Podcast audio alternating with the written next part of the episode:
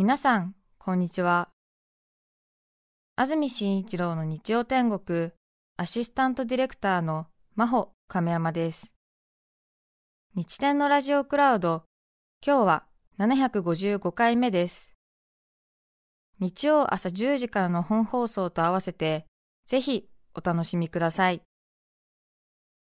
それでは、7月31日放送分、安住紳一郎の日曜天国、今日は番組の冒頭部分をお聞きください。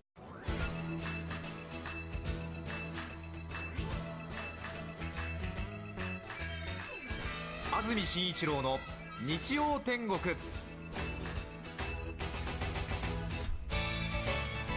おはようございます。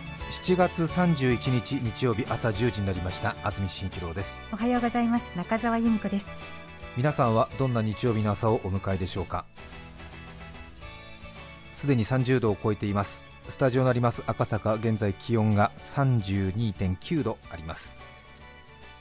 東京は今朝の最低気温27.2度と今シーズン最も暑い朝ということになりました。25度を下回らなかったんですね。昨日も暑かったですが今日も暑くなりそうです。今日の関東地方晴れ。午後は大気の状態が不安定になりますので雷を伴ったにわか雨に注意してください。東京の降水確率午後夜ともに30%です。最高気温は東京横浜水戸で35度熊谷で39度前橋で38度宇都宮37度です。そして今週はずっと週間天気予報晴れマークですね。関東の週間天気予報各地出てますが傘のマークは一つも出てないんじゃないでしょうか。そうですか。全部ね。マスが81マスぐらいありますがそんなことはないか。もっとあるよねきっとね。うん。7日間分ですもんね。傘のマークを目で探しましたが一つもありませんね。あら見事。うん。なんか太陽のマークがいっぱいであれゲシュタルト現象の崩壊っていうんだっけこういうのなんか違うものに見え始めるよね、あのうん、なんか気持ち悪くなっちゃうっていうね。うん、あのカエルの卵たくさん見ると気持ち悪くなるっていう、ね、同じもの、うん、同じもの、えー、はい、なんて言うんでしたっけねあの現象ね、ね名前ね、うん、ありますよね。うん、うんなんだったかな、うん、なんかそういうことですよね、ゲシュタルト崩壊の現象は、あの同じひらがなをずっと見続けて。ると、そのひらがながその意味に感じられなくなるっていうことだよね。だから違います。そうです。そうですね。えー、なんて言うんだっけな。うん。同じ形のものがたくさんあると気持ち悪く見えてしまうっていう。ね、うん、あの実とかですよね。そうですそうです。うん。なんとか違う話をしてこの1週間の暑さをごまかそうとしてますがどうでしょうか？いや驚いてしまいますねうんまた少しねコロナの陽性者の数も増えまして、うん、そんな関東の皆さんに唯一手放しで喜べるお話を持ってまいりました。利根川水系のダムの貯水率ですが。ねたまにはこういうさ、喜べる情報も出さないとね気がめいっちゃうもんね、そうですよね、ちょっとほら少し水不足になるかもなんていう話ありましたでしょう、うん、ちょっとねうすうす心配だけれども、うん、うん。まあ、利根川水系だけですけどもね。八木沢ダム、奈良俣ダム、藤原ダムなどなどのダムのトータルですけれども。どれぐらいだと思います？皆さん。利根川水系のダムまた詳しく言っちゃうと神奈川の皆さん関係ない話になっちゃいますけどもね。神奈川の皆さんは違う。そうですよね。山梨の方から水来てますから、違うってことになりますけれどもどうでしょうね。前にも話したと思いますけどもダムって夏の場合は台風や大雨の影響で少しダム自体余裕を持って置いておかなくてはいけないので夏季制限容量って言って他の月に比べると満杯にできる量を減らしているんですよね。なので7月、8月、9月の3ヶ月間がそうなるんですけどもなので6月の最後の日と7月比べると少しね分母が変わっちゃうので、夏になると比較的貯水率が上がる傾向にはなるんですけれども、現在利根川の旧ダムの貯水率99.9%です。あ。あほっとしましたね。ただ私たち水道の専門家じゃないですからこの数字をもってほっとしていいのかどうかは伝えてはなりません。でもでもいいんじゃない？なんとなくいいんでしょうね。なんでなくいいよ気するわ。ねね。よかったと思って。そろそろ私たち何の知識もなくてダムの話して誰かに怒られないかなああでもないこうでもない。ああでもないこうでもないって言ってね、うん。それから先週多摩川のいかだレース中継で皆様にもお聞きいただきましたが結果が出ていますので報告いたします、はい。今年出場したのは87チームなんですがやはり6チームが出場をキャンセルしたということで結局結果が出ているチームは81チームということになったようです、過去2回参加していまして1回目が87チーム中74位。2回目も同じく87チーム中50位。74、50と順位を上げてきまして今年強力な助っ人に入っていただきましてさらにはいかだをお下がりいただきましてすごく漕ぎやすかったということで74位、50位ときて3年目今年大幅にランクアップいたしまして74、50そして今年18位に入りました。これはもうトップ10に入ると強豪チームと言われてますからもう間もなく強豪チーム入りということのようですね。素晴らしい。ねえ。え道中たくさん応援いただいたようでえねそのようですね。ラジオをお聞きの皆さん方からねリポートなどもいただきましたし応援に来ましたそしていかだこういうふうに頑張ってましたというね写真付きのリポートがたくさん送られてきましてありがとうございます、ねありがとうございます。私たちはね見に行くことができてないのでえ皆さんから送られてきた写真などを見てね、えはい。ええ雰囲気がよく分かりました。ありがとうございます。むしろ逆にねいろんな角度から写真が撮られてて なんかうん。ちょっとなんか逃げてる犯人がいろいろなところからこうデータが集まってくるっていうようなそういう昨今の監視カメラ社会すらこう匂わせるようないや皆さんからの詳細なリポートがすごかったですよ、本当にね、えなんかね。うん横から上うんから、横から上から橋の上から東京側から神奈川側からなんて言って。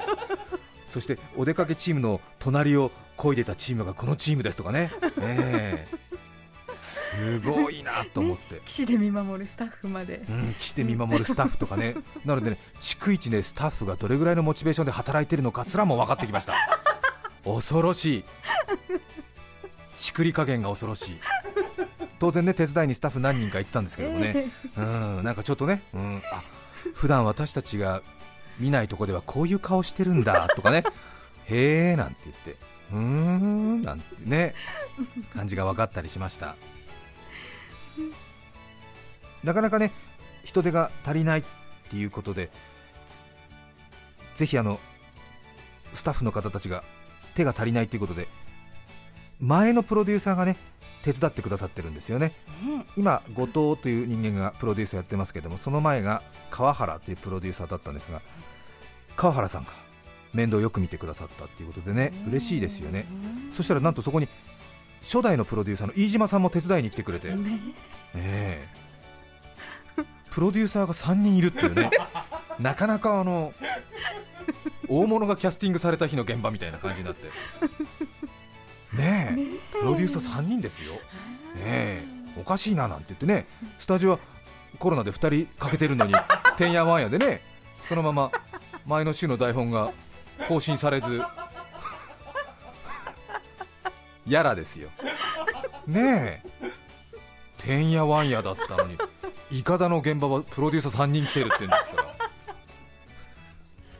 ま あ楽しい現場なんでしょうね。うん、現場は楽しくやらなくちゃいけないなって反省しましたよね。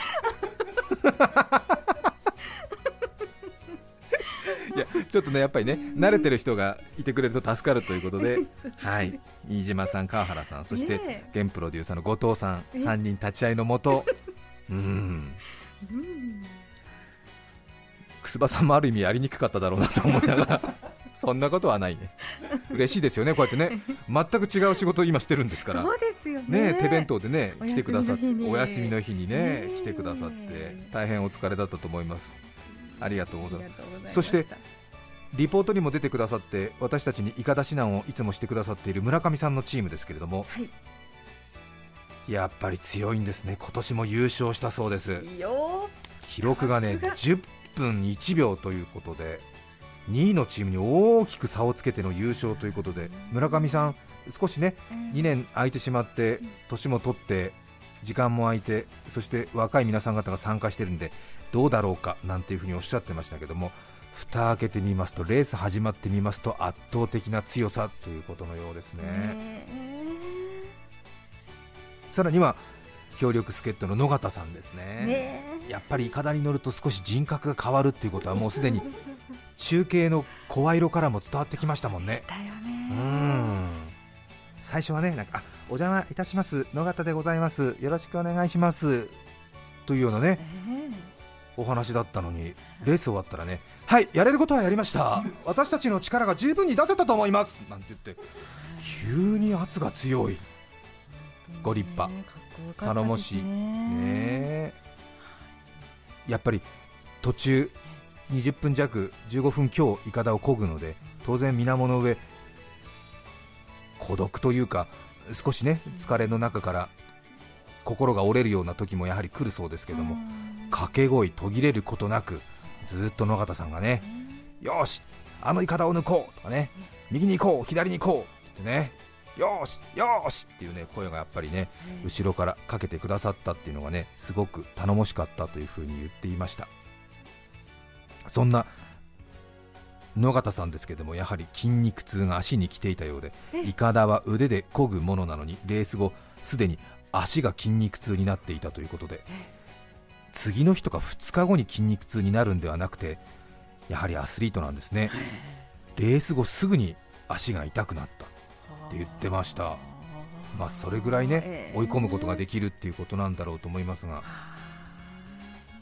さらには中村まなみさんそして娘のあかりさん。たくさん漕いでくださっていい記録が出ることになったということです。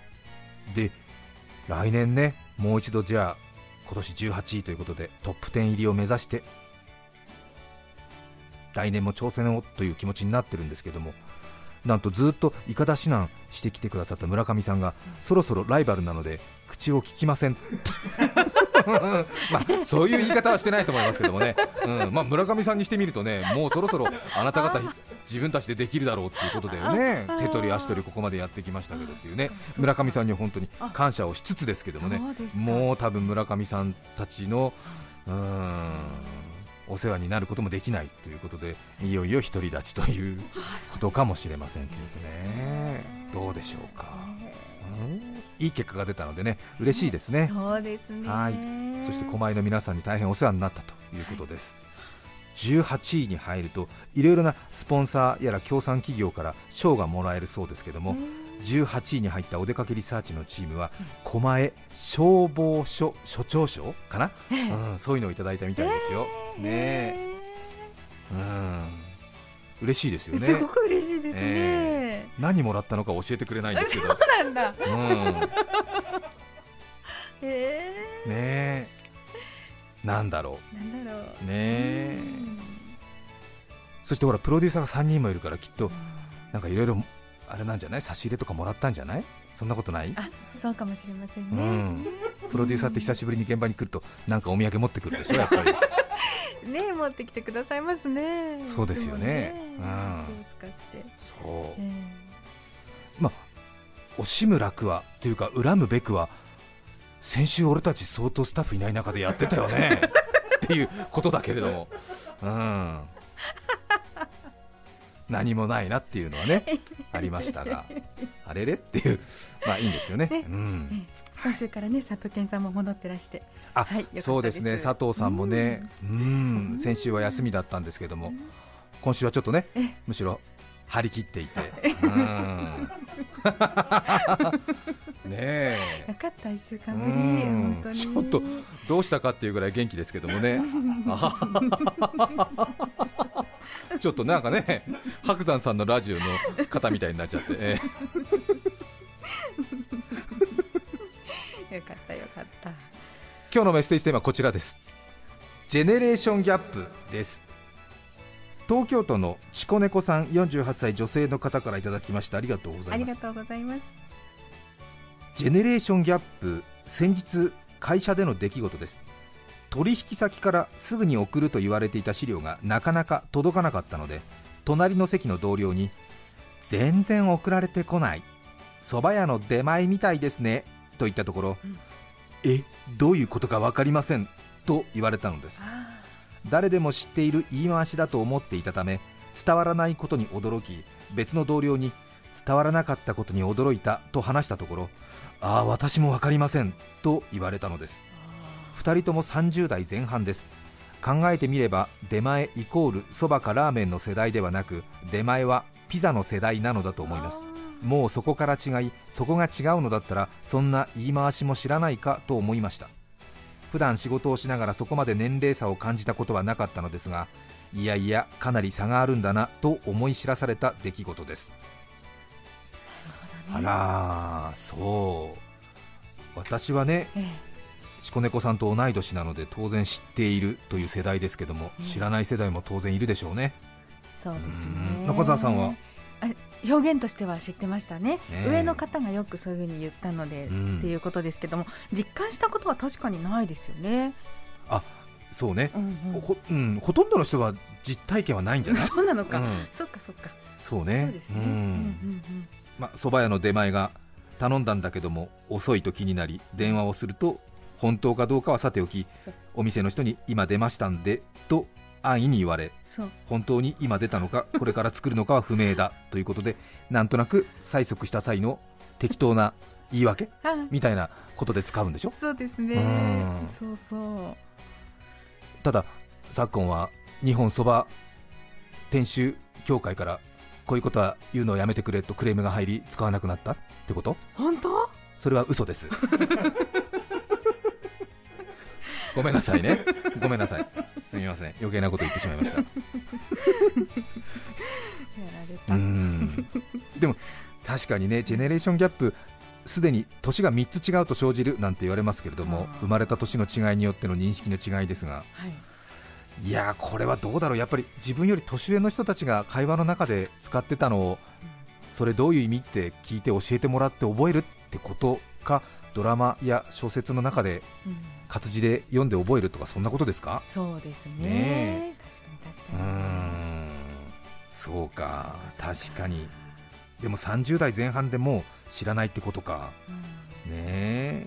ちょっとねもう古事成語みたいな感じですもんね。そうですね。新いしいことわざ？まだことわざにはなってないけれど、うん。ねえ。昔そうだったんだって。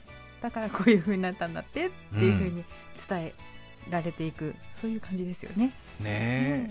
そうか。なのでもし知らなかったとしても知らない世代の皆さんもね今日もし私の口からこんなにね蕎麦屋の出前こんなに詳しく語ったのは多分 令和になってから初だと思いますからね。理路整然まあ放送や雑誌や活字の世界 込みでもね世間の中でも多分初だと思う。令和で最も蕎麦屋の出前の話を長々とした。今自分でねなんか蕎麦屋の出前が遅いときになり電話をしみたいななんかなんかねえ。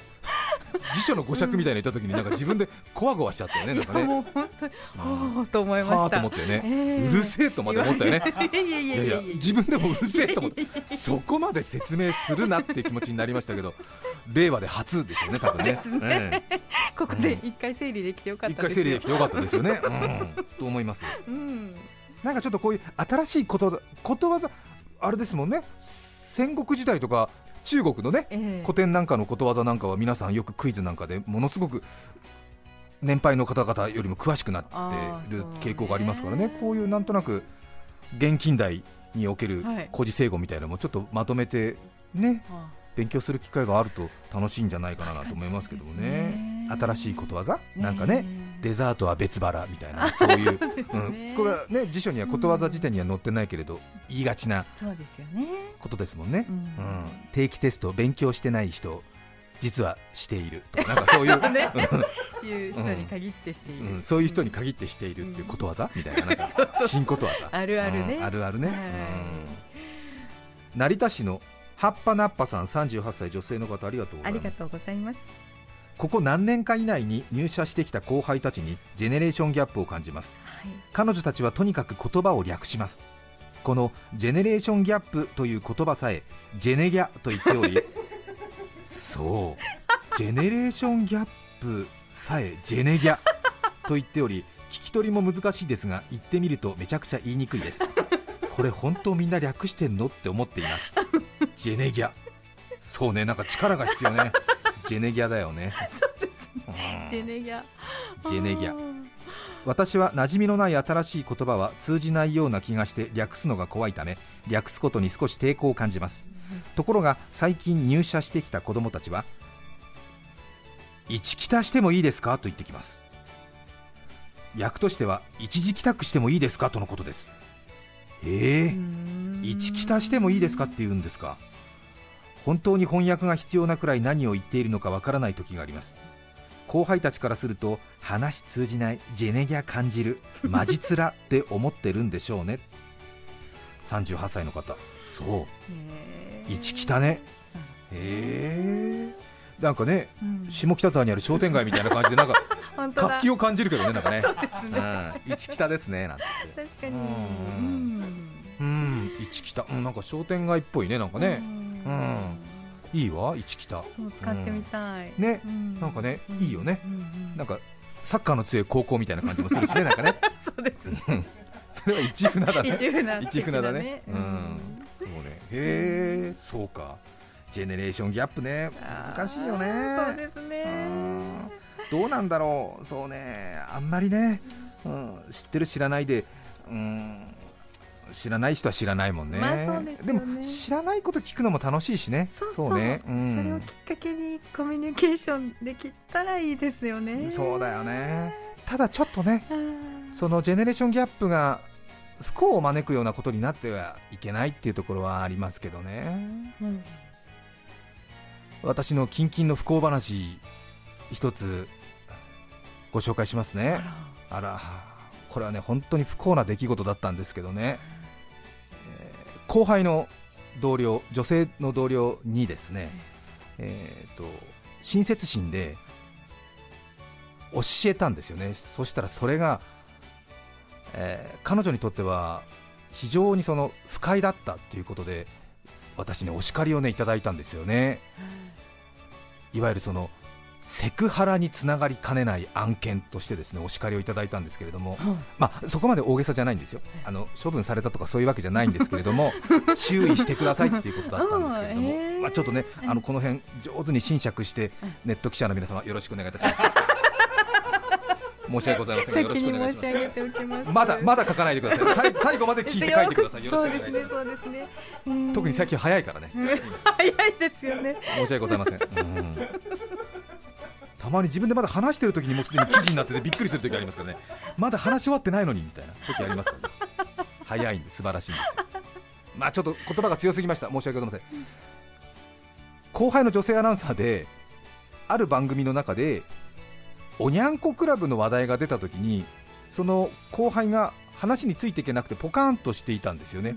それでその女性におにゃんこクラブって1985年当時トップアイドルで今だと乃木坂46の皆さんたちのような存在なのでえそんなに変わったグループでもないし、あのなんていうんですかねあのみんなが知っているすごくメジャーなグループなんだよっていうことを伝えたんですよね。そしたら、ねああそうなんですか知りませんでした。全然名前聞いたことがなかったんでって言って。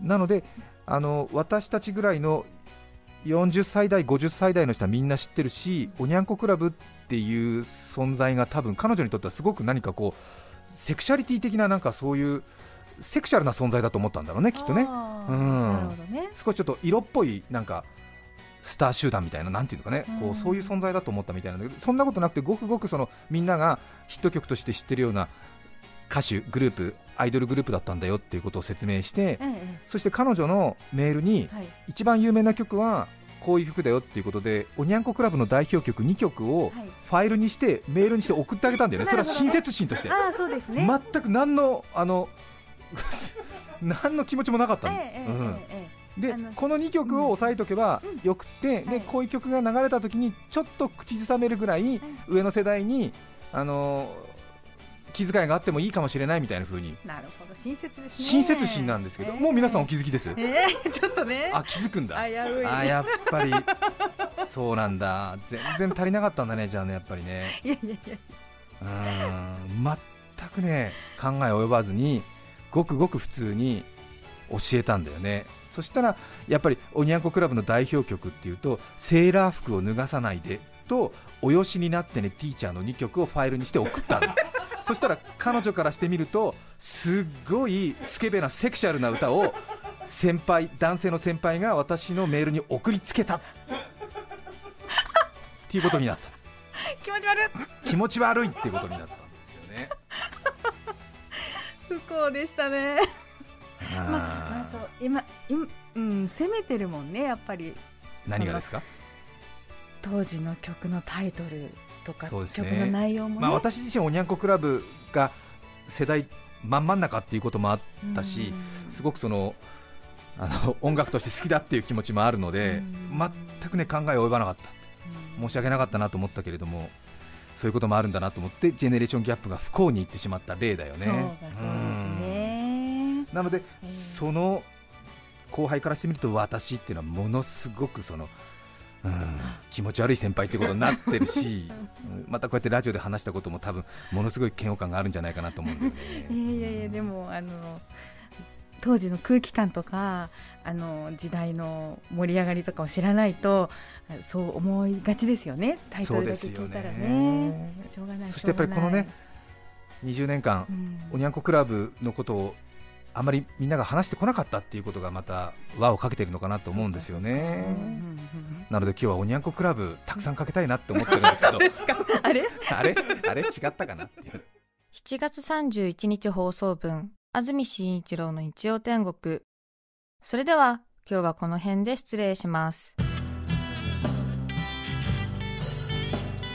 安住紳一郎の日曜天国昔ながらの暑さ対策が見直されています。